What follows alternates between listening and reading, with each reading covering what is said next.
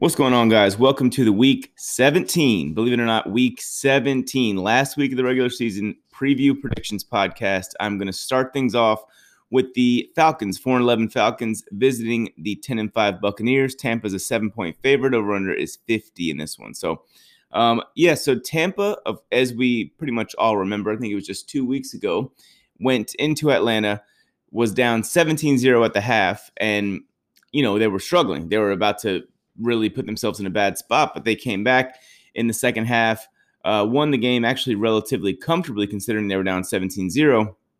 And I believe even they were down 24 to 7 at one point, if I'm not mistaken. But Brady threw for over 300 in the second half. Tampa wins the game. They really shut down Atlanta's offense in that second half, too. Matt Ryan and uh, the offense were held to just 10 points in that half. And uh, look, Tampa right now is one of those kind of vintage there's always that team where you try to find like the wild card team or maybe the two seed that's that's playing really well um, entering the playoffs, but they're not they they haven't really done it all year long, but you know they're talented enough. And then entering the playoffs, they're playing really well. So right now, the Buccaneers are kind of one of those teams to me. Three straight wins, and uh, last week, of course, in, in Detroit. I know everybody's making a huge deal about the competition that they played, but they went into Detroit and just completely dismantled the Lions to the point where Tom Brady didn't even play in the second half. He had over 300 in the first half, and they were just up so comfortably that the coaching staff was confident enough to just not even play Brady a snap in the second half. So um, that should tell you something. The defense only allowed seven points last week, and in the previous two quarters against Atlanta, like I said, just 10 points. So um, they are a defense now that is allowing just 16 points per game over the last three games. So that um, you know, obviously everything's starting to click for Tampa right now, kind of in the way that we thought it might uh, earlier in the year, but now it makes sense. First year together in a COVID off season, you know, one thing that things kind of started off a little bit slow. Well, things are not slow anymore for Tampa. They are kind of really cranked up into high gear. And and uh, and on the Falcons side of things, you look at them and when they when they fired Dan Quinn uh, Raheem Morris stepped up into the head coach, interim head coaching role, and they started four and two with Raheem Morris. Unfortunately, now they've lost four straight games. So went from four and two to what four and six, and uh, in three of those games, here's the weird part, right? You would you would assume that Atlanta's problem is their defense, but that hasn't been the case. The defense has actually been the strength of this team for a far majority of these games, and uh, as a matter of fact, the offense has failed to score over 17 points in three of their last four games.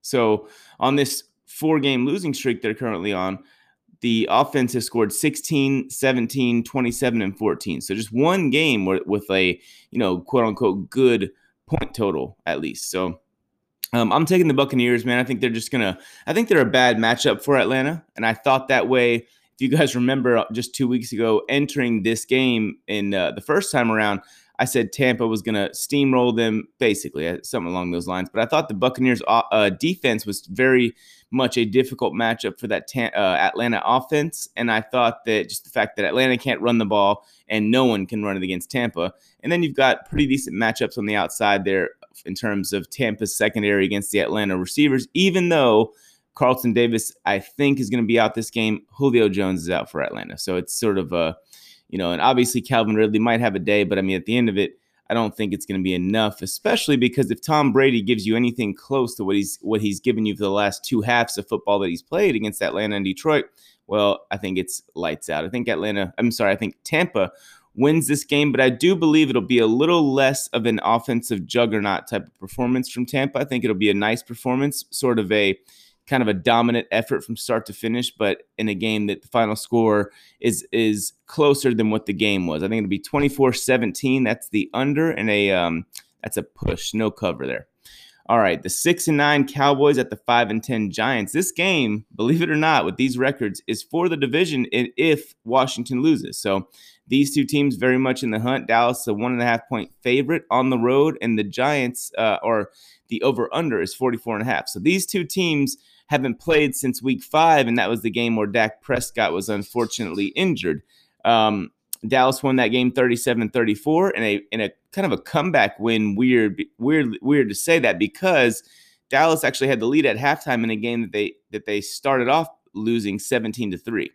So I think um, the Giants have to run the football better than what they did in the first game. They, they didn't they ran it 27 times for 89 yards. Uh, they did have two touchdowns, but that first game, the efficiency in terms of the run run game for New York was not there, and that's an area where they've really been inconsistent all season. And that's something they should be able to do against this Dallas run defense that is currently the 32nd, obviously dead last run defense in the NFL. They allow uh, over 161 yards a game, and over the last three games, they have basically been allowing the same thing, well over 150 in the in that time. So it's not like they're necessarily improving all that much in terms of against the run, although some of those numbers have been skewed by quarterback runs. But nonetheless, one way or the other, the Dallas Cowboys are allowing yards on the ground, whereas they've actually been really good. Eh, I mean, solid, I should say, against the pass lately. They uh, they're 11th against the pass in the regular season, just a total there in terms of yards per game allowed, and and offensively, this Dallas offense, I think we all know, is hot. I mean, they they've won three games in a row, and they've won four out of six. So um, in that time, they're averaging 28 points a game. So in the Giants are kind of on the opposite end of that in terms of their offense is struggling. Right, they haven't scored 20 points since week 10. That's five straight games with under 20 points for this Giants team. And granted, they've been able to win some of those games just because their defense is so good. And guys, that's what people don't understand. Like the the fact that the Giants like people don't really look at their defense even now as a top five, the top 10 unit. They really don't. But the thing is, sometimes they'll have weeks like the game against the Ravens, I think it was last week, where you watch that game and you're like, well, the Giants defense isn't that great, right? They the Ravens, I think, scored 27 points, and it was kind of like, you know, that they, they got down early. But here's the thing when you have an offense that's playing badly, like cannot move the ball, is constantly giving the ball back to the opposing team, man, that puts your defense in a really rough situation because you can get a three and out, and get a stop, and then immediately you're right back on the field. And or you can have a 10 play drive that the uh, opposing team has against you, and you get a fourth down stop, and now three plays later, you're back on the field right? You're tired, man. And once the fourth, you know, third, fourth quarter rolls around, if you if in that situation, you're you're tired. That defense is exhausted, and that's kind of what was happening against the Ravens for them last week. So the Giants defense is still very much legitimate, a, a very good playoff caliber unit, and um, it's just they're going to need the offense's help in this game. I think we really need to see some Daniel Jones runs if he's healthy enough. I think that's something that you know, he absolutely has to do because, like I said, Dallas is playing pretty well again in terms of how they defend the pass. So New York is going to have to be able to manufacture some rushing offense and some offense in some ways. I think that early runs from Daniel Jones are something that I look for in this game for the Giants because I mean I really think that that's that's something that will work for them. He's really good as a runner too. So um and uh let's see here.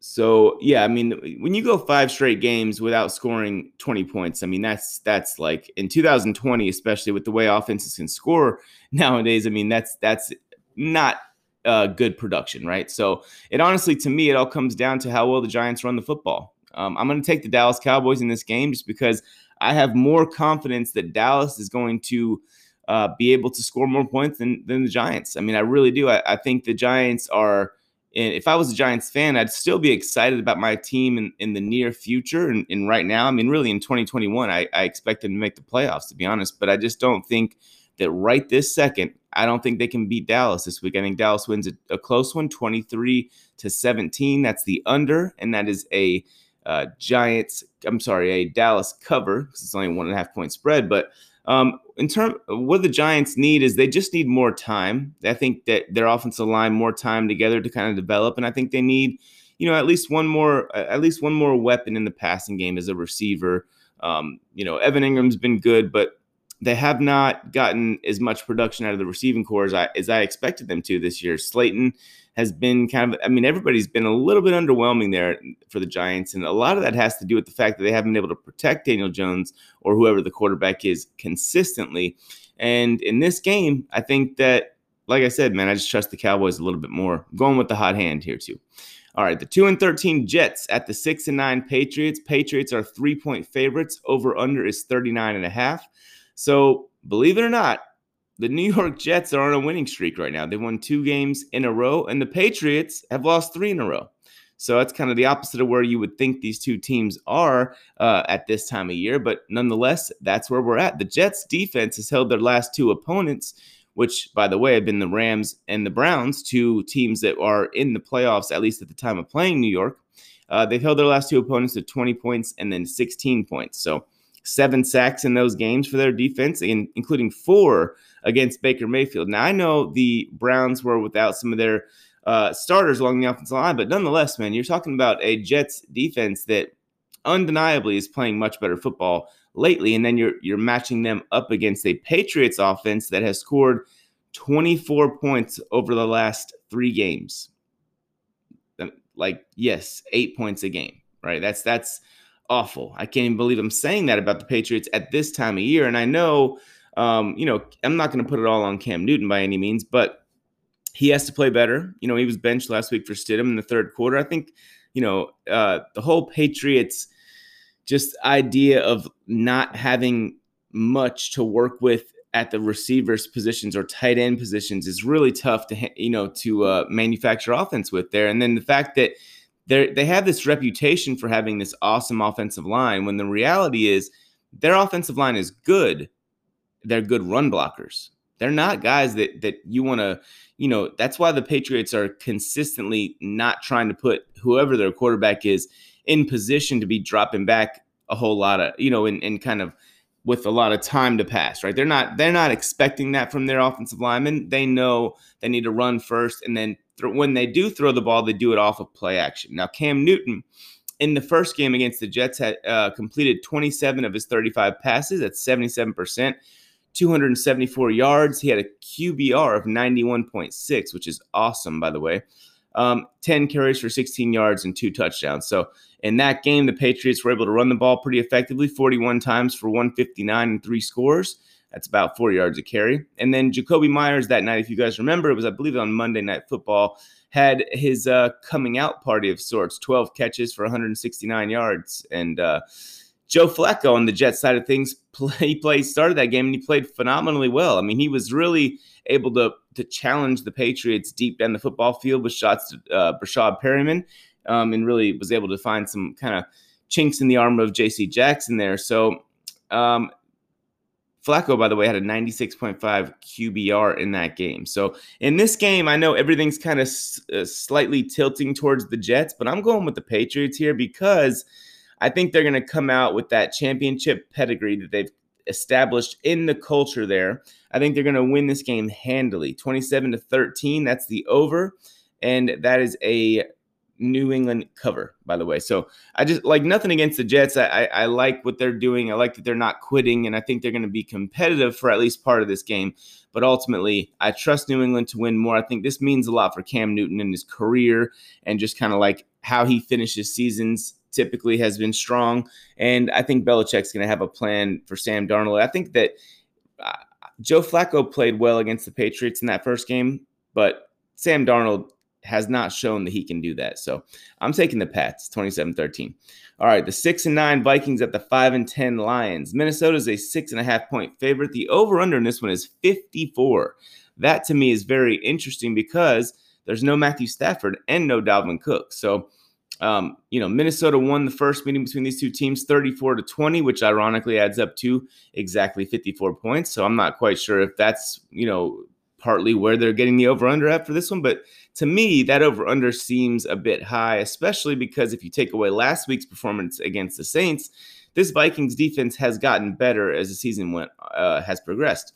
But obviously, the Lions have been able to run the football lately, and they ran well in the first game against Minnesota, 27 for one uh, for 129, uh, led by D'Andre Swift in that one, by the way, 13 carries for 64 yards. But I think that that is the one area where the Detroit Lions could have success offensively. But if they can't run the ball, I don't I don't see them scoring you know, I, am not quite sure they'll even get to 20 points. So ultimately, I think that Mike Zimmer's defense, especially after the way Zimmer called them out last week, basically said that they weren't good. I think that they're, they're going to come out ready to earn their jobs for 2021, especially those guys up front. Like, if there's ever a time for you to step up and play a good game, you know, it's it's going to be right now because your coach just said you guys suck. That means you're on notice if you're a defensive player, especially one in that up, you know, front four, like your job's up for grabs. I think Mike Zimmer and them are going to be very aggressive this offseason in improving that defense because I promise you, Mike Zimmer's not going to want to come in here in 2021 and talk about his defense not being a good unit. Um, in the last game, these two teams played. Dalvin Cook ran wild, and of course, it will hurt not having him there. He had 22 carries for 206 yards and two scores in that game. It's almost nine and a half yards per carry. But the good news for Minnesota is Alexander Mattison in that game had 12 carries for 69 yards. So he showed that he can run against this Detroit defense as well. And um, yeah, man. So in this one, I- I'm going with the Minnesota Vikings because ultimately I think they're going to bounce back. I think they're going to, like I said, the defensive players on that Vikings front, especially, are going to come out and challenge themselves. I think they're going to accept that challenge. They win 30 to 17. No Stafford, man. I, I mean, Stafford. Um, is not playing, like I said. And I, I just Chase Daniels a good backup, but right now I'm taking the Vikings. It just seems like a much more trustworthy proposition to me. So next game, 12 and 3 Steelers at the 10 and 5 Browns. So Cleveland is an eight and a half point favorite. The over-under in this one is 42 and a half. Cleveland all year long, and you guys have heard me say this, they've been able to beat the teams that you're quote unquote supposed to beat, right? The most of the season, other than last week, of course, and that that uh, tough loss to the New York Jets. Um, this one, they win, they're in the playoffs. So obviously, there's a lot riding on this one for Cleveland.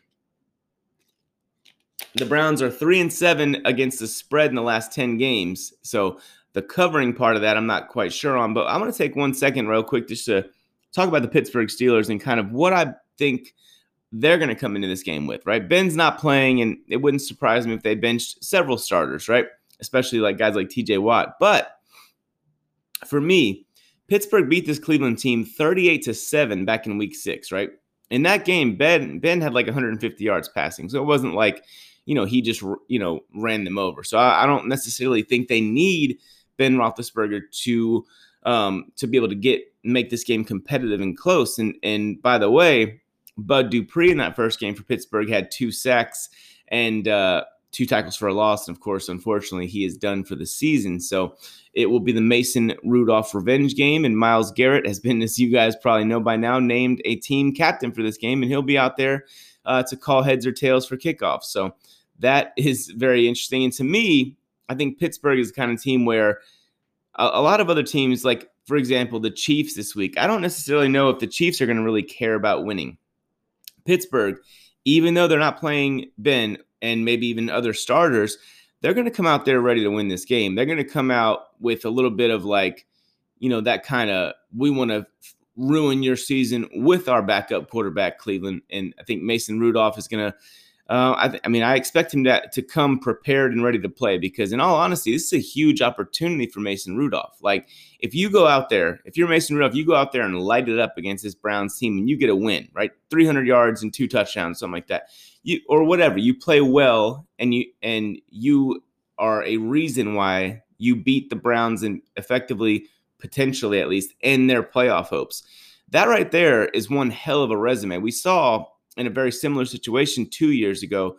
Teddy Bridgewater uh, had this same opportunity against the Carolina Panthers, and he did not play well. And unfortunately for for him, I believe he that ended up leading to him having to to, uh, to play one more year behind Drew Brees in New Orleans, and then ultimately he gets his opportunity that next year. He plays well, and that was his audition. But it could have possibly even happened one year earlier for Teddy if he played well in this kind of a game. Same, uh, very similar situation here. So Mason Rudolph, I think that's a big game for him. And obviously, with it being against the Browns and the whole Myles Garrett thing, like, uh, you know, that right there could play a factor into why Mason Rudolph tries especially hard to have a, a productive game. And I, and I just think the Steelers, with the culture that they've established there for all these years, and I mean, you can literally go back five decades, it's the same culture. Like, we're tougher than you. We win games. We don't care who's our quarterback. Like, if you guys remember, it's like seven, eight years ago, nine years ago, Charlie Batch starting when Ben was suspended or, or whatever it was, hurt for those three, four games. They're like three and one after four games. Like, this team wins games with backup quarterbacks a lot, right? They do it. I mean, look at them last year. They had whoever the hell was in there and they were able to win games. So don't discount them just because Ben Roethlisberger is not playing. I mean, they, they almost made the playoffs last year without Ben, and they started 0 3, right? So, uh, you know, do not mistake this thing for an easy Cleveland victory. And I and I would not, under any circumstances, I would not bet Cleveland minus eight and a half. I'm not laying the points. So I will take the Browns to win this game. I'll take it 20 to 17. That's the uh, a Pittsburgh Steelers cover, but the under and a Browns win. All right, the 10 and 5 Ravens at the 4 10 and 1 Bengals. This is another game where I'm going to advise you do not sleep on the Cincinnati Bengals. They have won two in a row, and they are a team that right now is a 13 and a half point underdog. Over under is 44. But ultimately, look, I know the Bengals have not had a good season, right? Baltimore dominated them in the first game 27 to 3. It was Joe Burrow's worst game of his season, of his career so far. He had a QBR in that game of 5.4, right? Couldn't even crack a 10 on a scale of 100. So that's not good. Cincinnati in that game had zero run game, right? They they were not able to do anything. As a matter of fact, they they scored their only points, which was a field goal with 32 seconds left in the game. So it was an absolute beatdown by the Baltimore Ravens. Now, in that game, Joe Burrow was sacked seven times. Uh, and look, this is with Lamar Jackson not even having a good game. He was 19 of 37. That's 4.9 yards per attempt, 180 yards, two touchdowns, one pick. And the Ravens were able to run the ball pretty well 24 carries, 161 yards. That's almost seven yards per carry. But the last two games for Cincinnati, this offense is different, right? Something has changed. Something is clicking. Uh, you know, whatever it is, I think it's going to save Zac Taylor's job, at least for one more season. Brandon Allen, in the last two games that he's played, he's completing almost 77% of his passes, averaging 294 yards a game, eight yards an attempt, three touchdowns, zero picks. And get this, zero sacks. He's only been pressured seven times in those two games. So, this to me is the Cincinnati Bengals Super Bowl game, right? It really is because you're trying to establish a culture. Um, you know, obviously tanking and trying to lose is not real, but Cincinnati is in a situation where they know they have their quarterback, right? They're not, at least this point, they, they are going to feel very comfortable about having Joe Burrow. So it's not going to be like that, you know, oh, we're like they want to lose this game to get that extra draft spot. No, they're now they're they've got their young quarterback. They're looking to build for the present and the future, and and that starts by learning how to win games. And a win right here for the Cincinnati Bengals. I touched on this in the other in a podcast the other day. The, a win in this game for Cincinnati would be so crucial for their culture and their belief and momentum heading into the offseason. The whole buzz around Cincinnati would be different, right? It really would. People would be talking about this like, wow, Joe Burrow is going to be back for week one. You know, they added X, Y, and Z in free agency in the draft. Now, look out, we could have a, you know, a, a wild card team in Cincinnati. That would be the the hope. But if you look at it and you go in there and you just get dominated again by Baltimore, and by the way, this is a must win game for Baltimore. If they win, they're in the playoffs. So that's why it would be even more of a big deal for the Bengals. But if you go out there and you get dominated, you know, obviously that's going to just uh, deflate the uh, fan base just a little bit heading into this next season. I think there'll be there will be optimism either way, but I think if you beat Baltimore without Burrow, or even if you lose like 24-27 on a last second field goal, that would be to me, uh, you know, I don't want to say moral victory, but it would be encouraging, right? So I think this game is going to be closer than what the uh, Vegas lines have it at. Thir- uh, right now, it's Baltimore minus 13 and a half. I'm very interested in if, if I'm betting this weekend to uh, include this game as part of a teaser and have Cincinnati at plus 19 and a half or plus 20 and a half. And uh, yeah, so ultimately, I'm going to stick with the Ravens here. I don't think the, I don't think Cincinnati is going to beat them because it's such a big game for them. But ultimately, I, just, I think Baltimore wins 20 to 17. So that's the Cincinnati cover, Ravens win, and the under. Okay. Next game is gonna be the 10 and 5 Dolphins at the 12 and 3 Buffalo Bills. Bills are two are two point favorites, over unders 43. So in the first meeting, if you guys remember back in week two, Buffalo went into Miami, beat them 31 28. Josh Allen had 415 pass yards, four touchdowns, and zero interceptions. Excuse me, guys. Um, it was a 17 13 game heading into the fourth quarter, right? So it was just a kind of what we would all expect that to be. Like, okay, good defense can be played on both sides of the ball.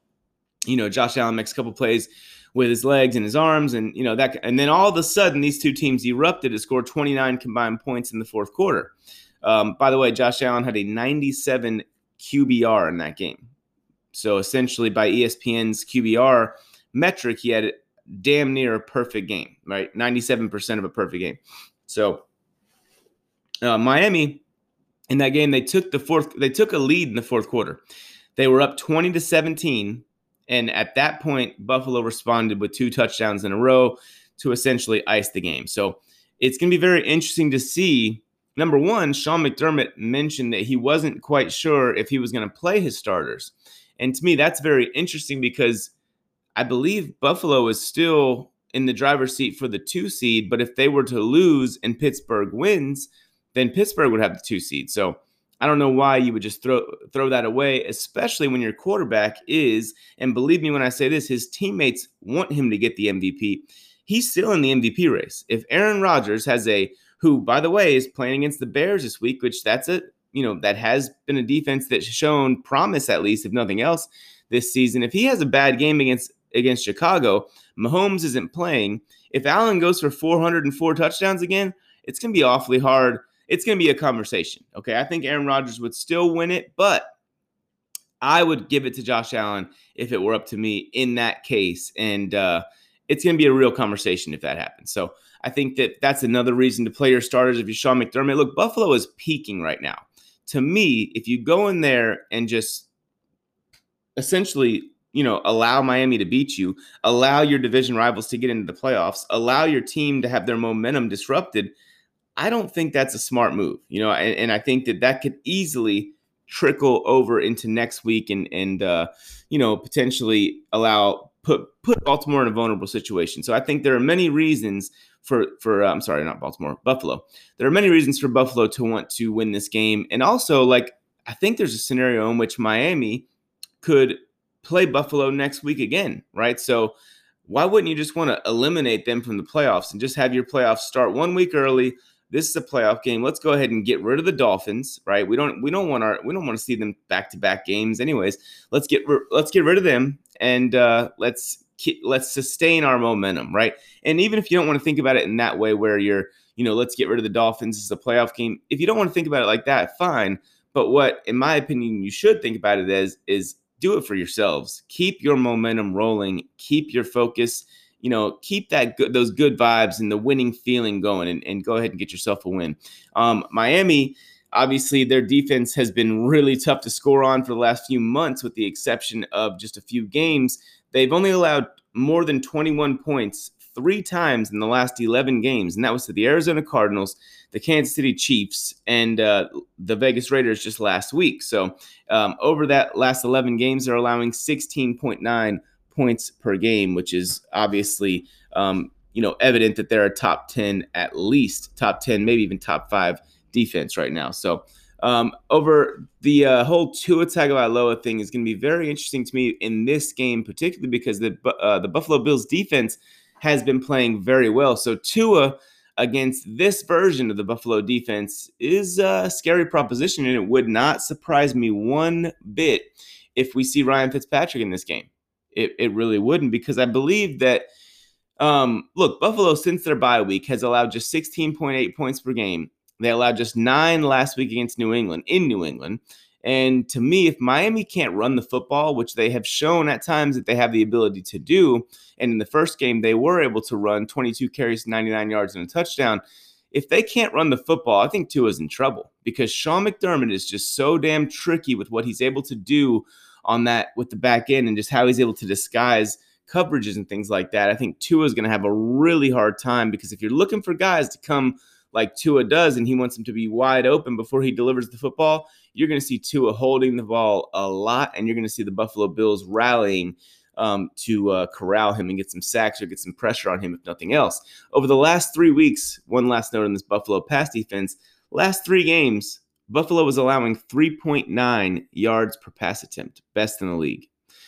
So um, it, this game could get ugly for Miami. I think Buffalo comes out, and I think they do play their starters, and I'm taking them to win this game 28 20. And by the way, no disrespect to Dolphins fans, but this game might be in my lock of the weeks. I'm just saying that right now.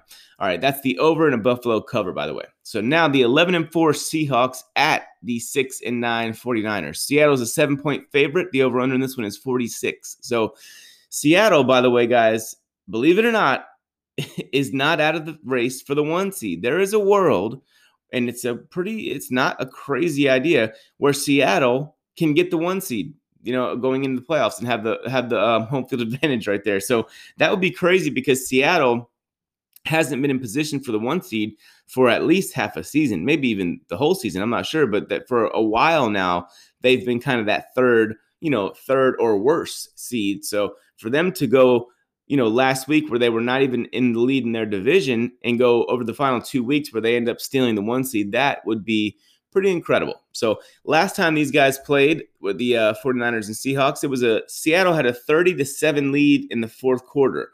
Nick Mullens then came in and orchestrated three fourth quarter touchdown drives to make the final score look, you know, relatively respectable at 37-27. but in that game, the Seattle defense played well. They really did. They they for most of the game, San Francisco couldn't get anything going. That was actually the game where Jimmy Garoppolo got hurt. Brandon Aiyuk in that one did have eight catches for 91 yards and a score, but he's not playing in this game. DK Metcalf had 12 catches for 161 yards and two scores in that game. Um, it was surprising to me that San Francisco couldn't run the ball at all because even though Seattle has a good run defense, a very good run defense, for, for San Francisco to run the ball 22 times for 52 yards, that's a little bit weird to me. Um, and that means it's a little bit impressive by Seattle, I should say. In that game, by the way, the San Francisco running backs were JaMycal Hasty, Tevin Coleman, and Jerick McKinnon. So obviously, in this one, we're going to see a heavy dose of the Jeff Wilson dude who's been absolutely balling and really has been every time he gets his reps. So, um, so yeah, man, I think that the this is a really good matchup. It's going to be very interesting to watch the Seattle uh, defense against Shanahan the second time around. You know, Shanahan's going to have some tricks up his sleeve to try and bounce back in terms of how he wants his team to uh, not only finish the season, but to just bounce back against Seattle because they really had a hard time um, for most of that game on the offensive side of the ball. And when you look at, look, this Russell Wilson in Seattle offensively have been struggling, right? San Francisco is a good run defense, so it's going to be, it's not going to be easy to run the football against them. And it's going to be interesting to see how Russell Wilson plays the week before playoffs start, right? Does he come out there and actually have one of his Russell Wilson like games. Like the first game against San Francisco, he had he was 27 of 37, uh, 261. That's 7.1 yards per attempt. So not great, but good. And then four touchdowns, zero picks, had a QBR of 91.4.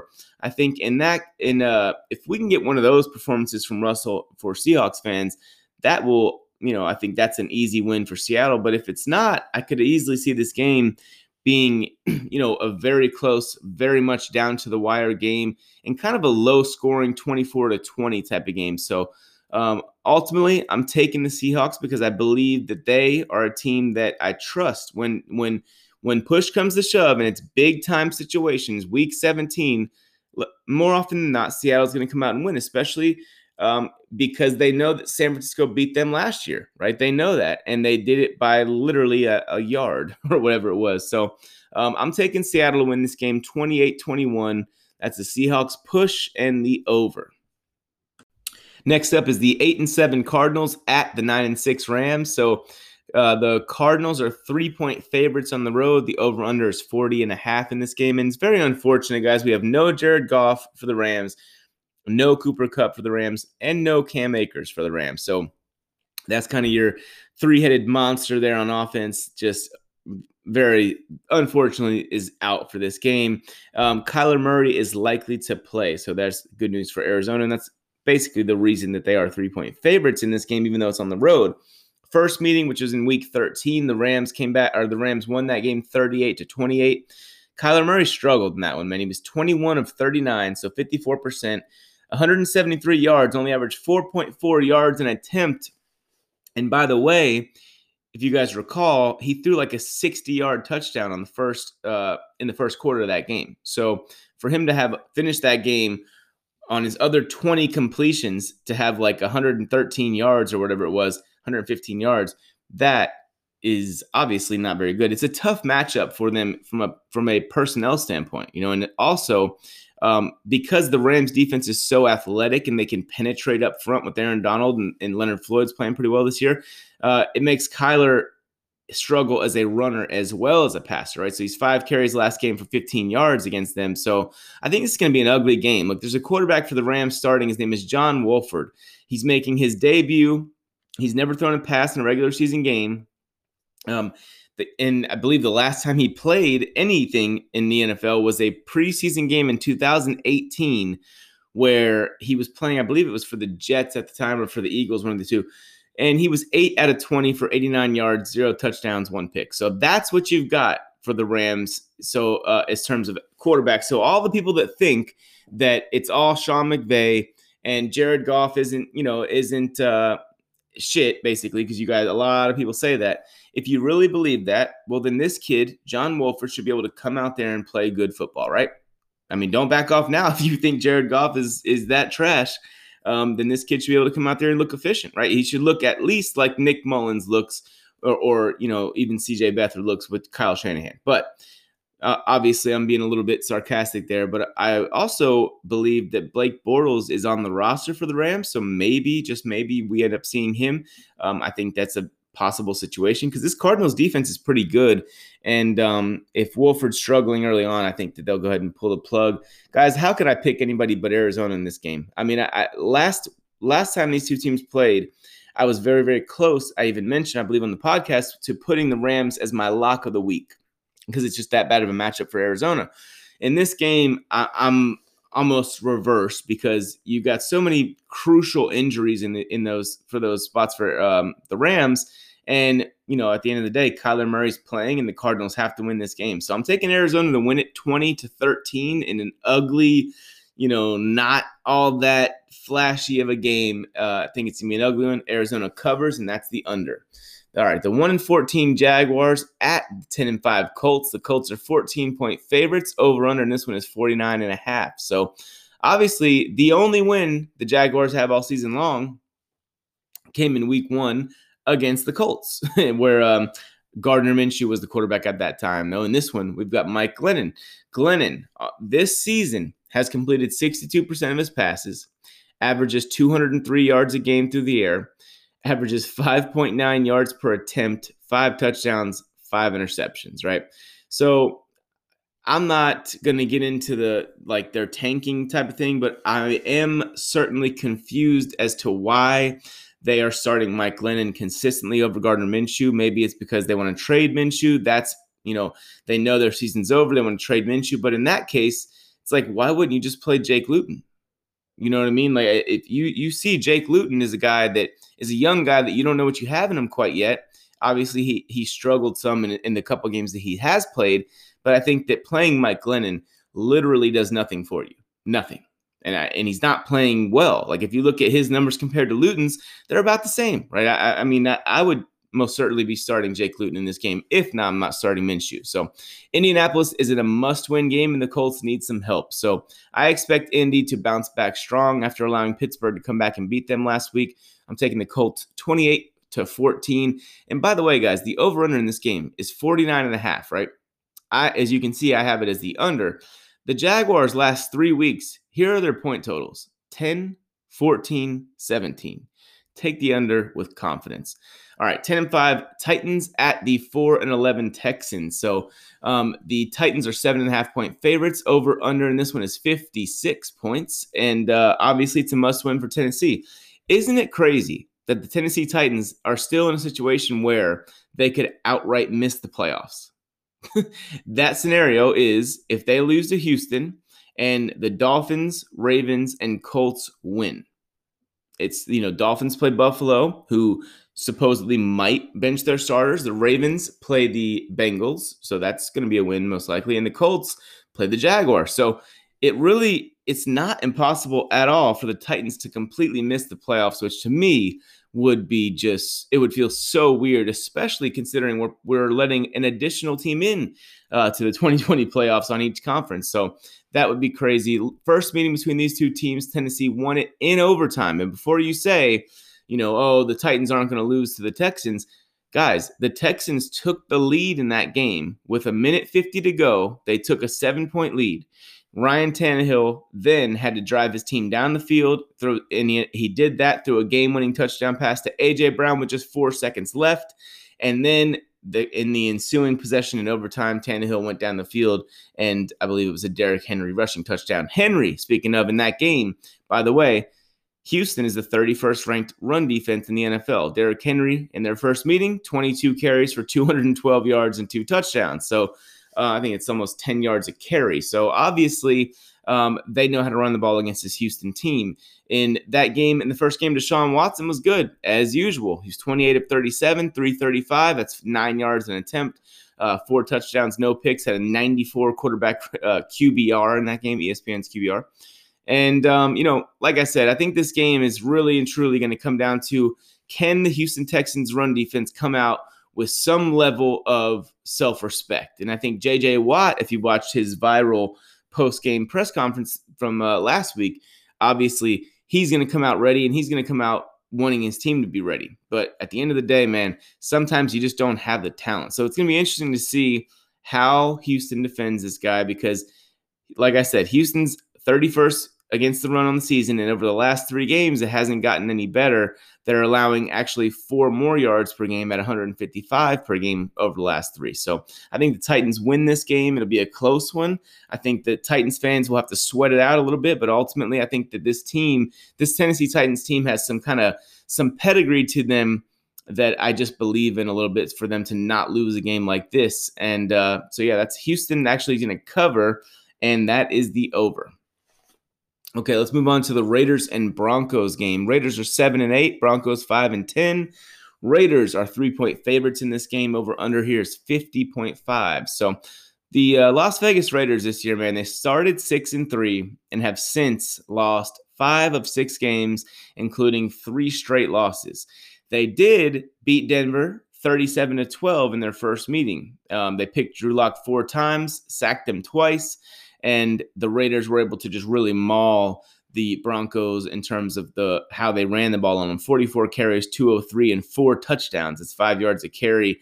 And, you know, just 44 carries is what I love about that because if you look at this Bronco defense, especially uh, you saw this in the last time they played the Chiefs, they are a very difficult team to pass the ball on, right? Like Patrick Mahomes struggled both games against them this year. He struggled. And so I like that the Raiders were just like, no, we're not even going to try that. Derek Carr had under 200 yards passing in this game, but it was because they didn't really try. They were like, we know what you can't do, and we know what you can do. Therefore, we're going to make you do what you struggle to do, and we're going to run the ball down at you. So Denver has lost four of five games, and so that's obviously not good. They're 26 against the run.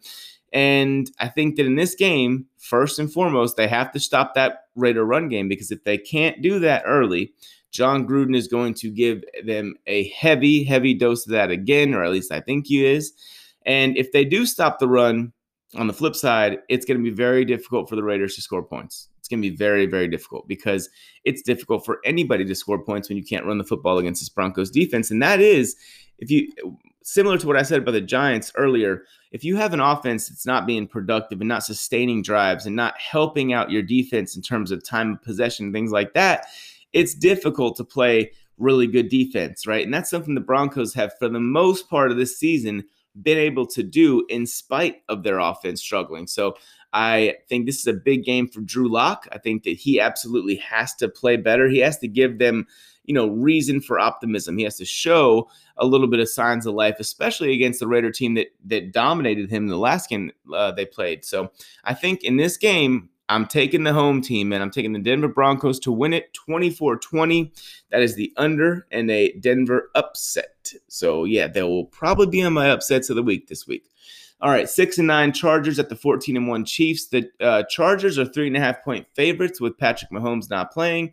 Over under in this one is 44. So, Herbert made his NFL debut in week two against Kansas City. Kansas City won that game 23 20, but it was a much closer game than most people expected. Herbert in that game was 22 of 33, had his uh, 311 yards passing, almost nine and a half yards an attempt, one touchdown, one pick, and uh, he was sacked twice, and he ran four times for 18 yards and a touchdown. So the Chargers, in in my opinion, in this game are are a team. They've won three straight games. They're building a, they're building momentum and they're trying to establish a winning culture. I think Anthony Lynn will return in 2021 and you know what, if they don't make the playoffs in 2021, I think he'll be gone, but I think that or at least what I would do is keep him for one more season. I want to see if this continuity can can sustain, if this momentum can sustain, but if he goes out there and he loses to the Kansas City Chiefs, with, led by Chad Henne, and I think several of their starters will be will be benched, right, just resting um, for the playoffs, which I don't agree with. But we talked about that in I think last the other last podcast. Um, if he loses this game to Kansas City, it could be it, it could be his job because I think that if they go out there and they win their final four games, which the Chargers have won three in a row, then I think you can keep him, right? But if you if you go out there and lose this one, I think you open the door for ownership to say, you know what, let's just go ahead and move on, rip the band-aid off. Let's get you know get rid of this thing here. So ultimately, I do believe the Chargers will win this game. I think they'll win it pretty comfortably, 30 to 17. That's a LA cover and the over. All right, the Green Bay Packers, the 12 and 3 Packers at the Chicago Bears, the 8 and 7 Bears. This might be my favorite game of the week. It's definitely one of them because both of these teams are playing really well. Green Bay is a four and a half point favorite. Over under is 50 and a half. No one's resting starters here. Okay. The Bears have been winning and they've been winning comfortably last week. I think 41 17 in Jacksonville. And the uh, Packers, so, okay, Bears have to win this game and they're in. They win this game, they're in the playoffs. The Packers win this game and they get the number one seed and home field advantage two out. So that's huge, obviously, for both teams. There is a situation where Green Bay could, I believe, um, no, yeah, I guess they'll either be one or two seed. But either way, being the one seed and being the two seed, there's a gigantic difference in that this year because uh, even more so than most years because there's only one team that gets a bye week. So, first meeting, Green Bay won 41 25. That was Trubisky's first game back. He had a pretty solid game, nothing spectacular. Aaron Rodgers, on the other hand, in that game was spectacular 21 of 29, you know, just 211 yards, four touchdowns, zero picks, at a QBR of 96.6. Uh, pretty insane. The Packers ran the ball in that game, combined 39 carries for 182 and a score. Um, something worth noting Akiem Hicks did not play in that game. And obviously, when you look at Chicago and what they've done for most of the season defensively against the run, and then you say, hey, they were without Hicks in that game, I think it's fair to say that that matters, right? I think that Akiem Hicks is also, by the way, he's questionable for this game. I have a feeling he's going to suck it up and play um, if he can, of course. But so that's something worth noting. If they, if Akiem Hicks does play, and the Packers are able to um, you know, kind of, con- I'm sorry, the uh, Bears are able to contain that Packers run game a little bit, then maybe things will get interesting, right? Um, David Montgomery in the previous game had 11 carries for 103. I'm talking about the previous game against Green Bay. And uh, Trubisky, as I mentioned, was decent, not great. 26 of 46, 242, three touchdowns to two interceptions. But I thought he played better than what you would gather from reading that stat line. I think he showed, and that's kind of why he earned his starting job back, I think, unless Foles was still hurt. But to me, Trubisky just showed well in that game. You know, he, he just showed some heart, did some good things. Um, Khalil Mack, guys, he may not play in this one, but man, over the last seven games, over the last seven games, this guy has one and a half sacks and two tackles for loss. If there was ever a spot for a get right spot for really a spot with there's no excuses, David Bakhtiari is out. Your season is on the line. We gave up the world for you. You have to produce. We need a two sack game. We need a one and a half to two and a half eh, or more sack game. We need a we need constant pressures. We need the difference maker we paid for when we traded for you and paid, by the way. I think that's kind of really what this game's going to come down to is can Khalil Mack, so first and foremost, can they stop the run to give themselves an opportunity to rush the passer? And if so, can Khalil Mack do what he's supposed to do and dominate up front and finally be the game, uh, you know, kind of game changing player that they that they thought they were acquiring, which he has been at times, but the last two years he's been pretty underwhelming in that regard, at least you know in terms of finishing plays. He has gotten consistent pressures. Yeah, that's fantastic, but guess what? You pressure Aaron Rodgers, he dices you up. You have to finish the play. You've got to get the sack. In this game, um, oh, by the way, the Bears, if they lose, they can still make the playoffs. They would need, and this sounds tough, a Rams win over Arizona. So if they lose and the Rams beat the Cardinals, the Bears are in. So keep that in mind, Bears fans, because I am picking. I am picking the Green Bay Packers, and I really want to pick Chicago here, but I, am going to go with Green Bay because they're also on a roll, and I just they're the better team. So I'm taking them 27-24. That's the over, and that's a Chicago cover. I think it'll be closer than uh, what most people think. All right, next game. The 11 and 4 Saints at the 5 and 10 Panthers. The Saints are seven point favorites. Over under this one is 47 and a half. It just came out that the Saints are going to be without their entire running back room, similar to what we saw from the uh, Browns last week against the Jets, right? Entire running back room not playing in this game. I just want you guys to know before I get to my prediction, my prediction is going to stay the same for this game. And I did I made that prediction before I found out the news about the running back room. Let me explain. Carolina, my team has lost by two by two scores only twice this season and only to one team, and that's the Tampa Bay Buccaneers. The Panthers defense has eight sacks in the last two games, 16 sacks in the last five games. Okay, 16 sacks in the last five games. Over the first 10 games, they had 10 sacks. So the pass rush, the young players are getting better. The pass rush is developing. Everybody on this young defense, it's all starting to come together. Jeremy Chinn has established himself as really their best player, maybe one of the better players in the league already, in terms of at least at his position. And Carolina has only allowed 19.4 points per game over the last five games. Whereas the one area where they have, for some of the season, been vulnerable, it's been against the run. Well, guess what? New Orleans doesn't even have a running back. I don't. I mean, they'll obviously have one come game day, but I don't even know who that would be. The point is, whoever that would be will be a guy that has not been on their active roster for you know at least not lately. So. Um, New Orleans won the first meeting 27 24. In that game, Drew Brees was 29 of 36 um, that's 80, 80.5% of his passes completed, 287, two touchdowns, zero picks. And, um, you know, Teddy Bridgewater, by the way, completed over 80% of his passes, 82%, 254 yards, two touchdowns, no picks. Teddy has not been so great lately, though. He has been over his last five games, he has just four touchdowns to three interceptions. Um, he does have three in addition to the four passing touchdowns, three rushing touchdowns as well. But um, it hasn't been pretty for Teddy lately. You know, things have clearly been on a, at least a little bit of a decline in terms of just overall production. But it also has to do with the fact that the Panthers have been allowing more pressure on Teddy. We've seen that pressure rate steadily increase. The first game against Saints, uh, Bridgewater was pressured, which was still stands as the most, uh, the highest rate of pressure in a game that in this season. He was pressured 25.8% of his dropbacks in that game. He was only sacked once, and uh, since that game, the Saints defense has only improved. Right, they they're allowing just 17.3 points per game in that span. Um, over the last two games, they have allowed 32 points and 33 points to the Chiefs and the Vikings. Um, but ultimately, guys, all things considered, I'm taking the Panthers. I just feel like Matt Rhule is going to have these guys ready to play. It's a game that they almost beat the Saints last time. I mean, you remember Joey Slye missed that really, really long field goal. But look, the Carolina Panthers, to me, um, I think they're going to finish on a positive note. They went into Washington last week and really dominated that game from start to finish. Of course, they got a little close there towards the end, but that Panthers defense, to me, looks good. The secondary's been playing really well lately, and uh, Deshaun, I'm sorry, Donte Jackson is becoming one of the better corners in the NFL. So I'm taking the Panthers to upset the Saints 24 20. That's the under and a Panthers money line win. All right. The 6 and 9 Washington football team. This is the nightcap game, last game of the se- uh, regular season. 6 and 9 Washington at 4 10 and 1 Philly. Uh, Washington is a three and a half point favorite, and the over under in this one is 43 and a half. So we, as we all know, Philly is very banged up, right? They've got a ton of guys on the injury report that are probably not going to play this game.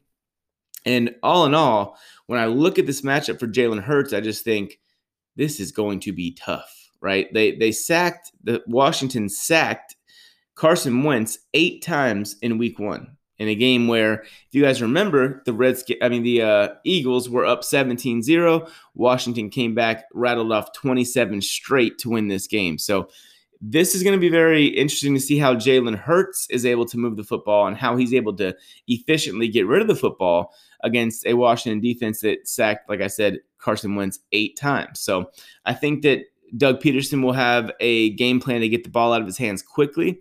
I think the key for Washington is going to be to challenge everything in terms of how you play coverage. I don't think you should be sitting back in zone, or at least not in a soft zone. I think you should be up on the line pressing because if you can get Jalen Hurts to just have to hold that ball for a tick longer than he wants to, I guarantee you Washington is going to be able to get home. I feel like Chase Young is going to have a big game. I think Washington, the Washington football team, is going to come out ready to play. They've already announced that Alex Smith is playing, so that's gigantic because he has a 68.1% winning percentage since 2011. Alex Smith consistently does the little things, right? He does not hurt his team. We just talked about how earlier in the, or I mean, um, I think maybe this was on social media, but we were talking about Jameis Winston and how he is like this guy that just puts up these gaudy numbers and he's a really dynamic player, right? Imagine if Jameis Winston just you gave away some of that explosiveness for a little bit more caution, right? A little bit a little bit better taking care of the football. You would have a great quarterback, an undeniably great quarterback. Alex Smith doesn't have any of the dynamic ability that Jameis Winston has. He doesn't, right? Especially right now. He's just a guy that he's gonna find the underneath a lot of times. He's gonna he's gonna push the ball down the field when he knows he can or when he feels like he has to. But for the most part, what he isn't gonna do is he's not going to hurt you. He's going to make the safe play and the positive play, right? If it's if it's second eight, Alex Smith trying to get four you know what I mean? He he wants to set up to be third and four, third and three, third and two, and he's able to consistently get you know those conversions when that when that when those situations arise. So Washington to me is the healthier team. They even though they lost last week, I think they still have the momentum. I think they are a dominant defense, and I think that defense is going to be too much for the Philadelphia Eagles and Jalen Hurts uh, this weekend and uh, tomorrow. I'm taking the Washington football team to win this game 23 to 17. And then Washington gets in the playoffs after, I believe it was a two and seven start, two and six start. Yeah. So congrats to the Washington football team. I believe you will be in the playoffs. And congrats to what, it, in my opinion, is the comeback player of the year in Alex Smith. So, anyways, guys, that's what I've got for you in this episode. I'm going to drop another one either later on today or tomorrow. I want to talk about the rookies. I'm sorry, the uh, college prospects. And I also um, want to talk a little bit about the upsets and locks of the week in the, uh, for week 17. So, anyways, I'll talk to you later. Thanks for listening. Peace.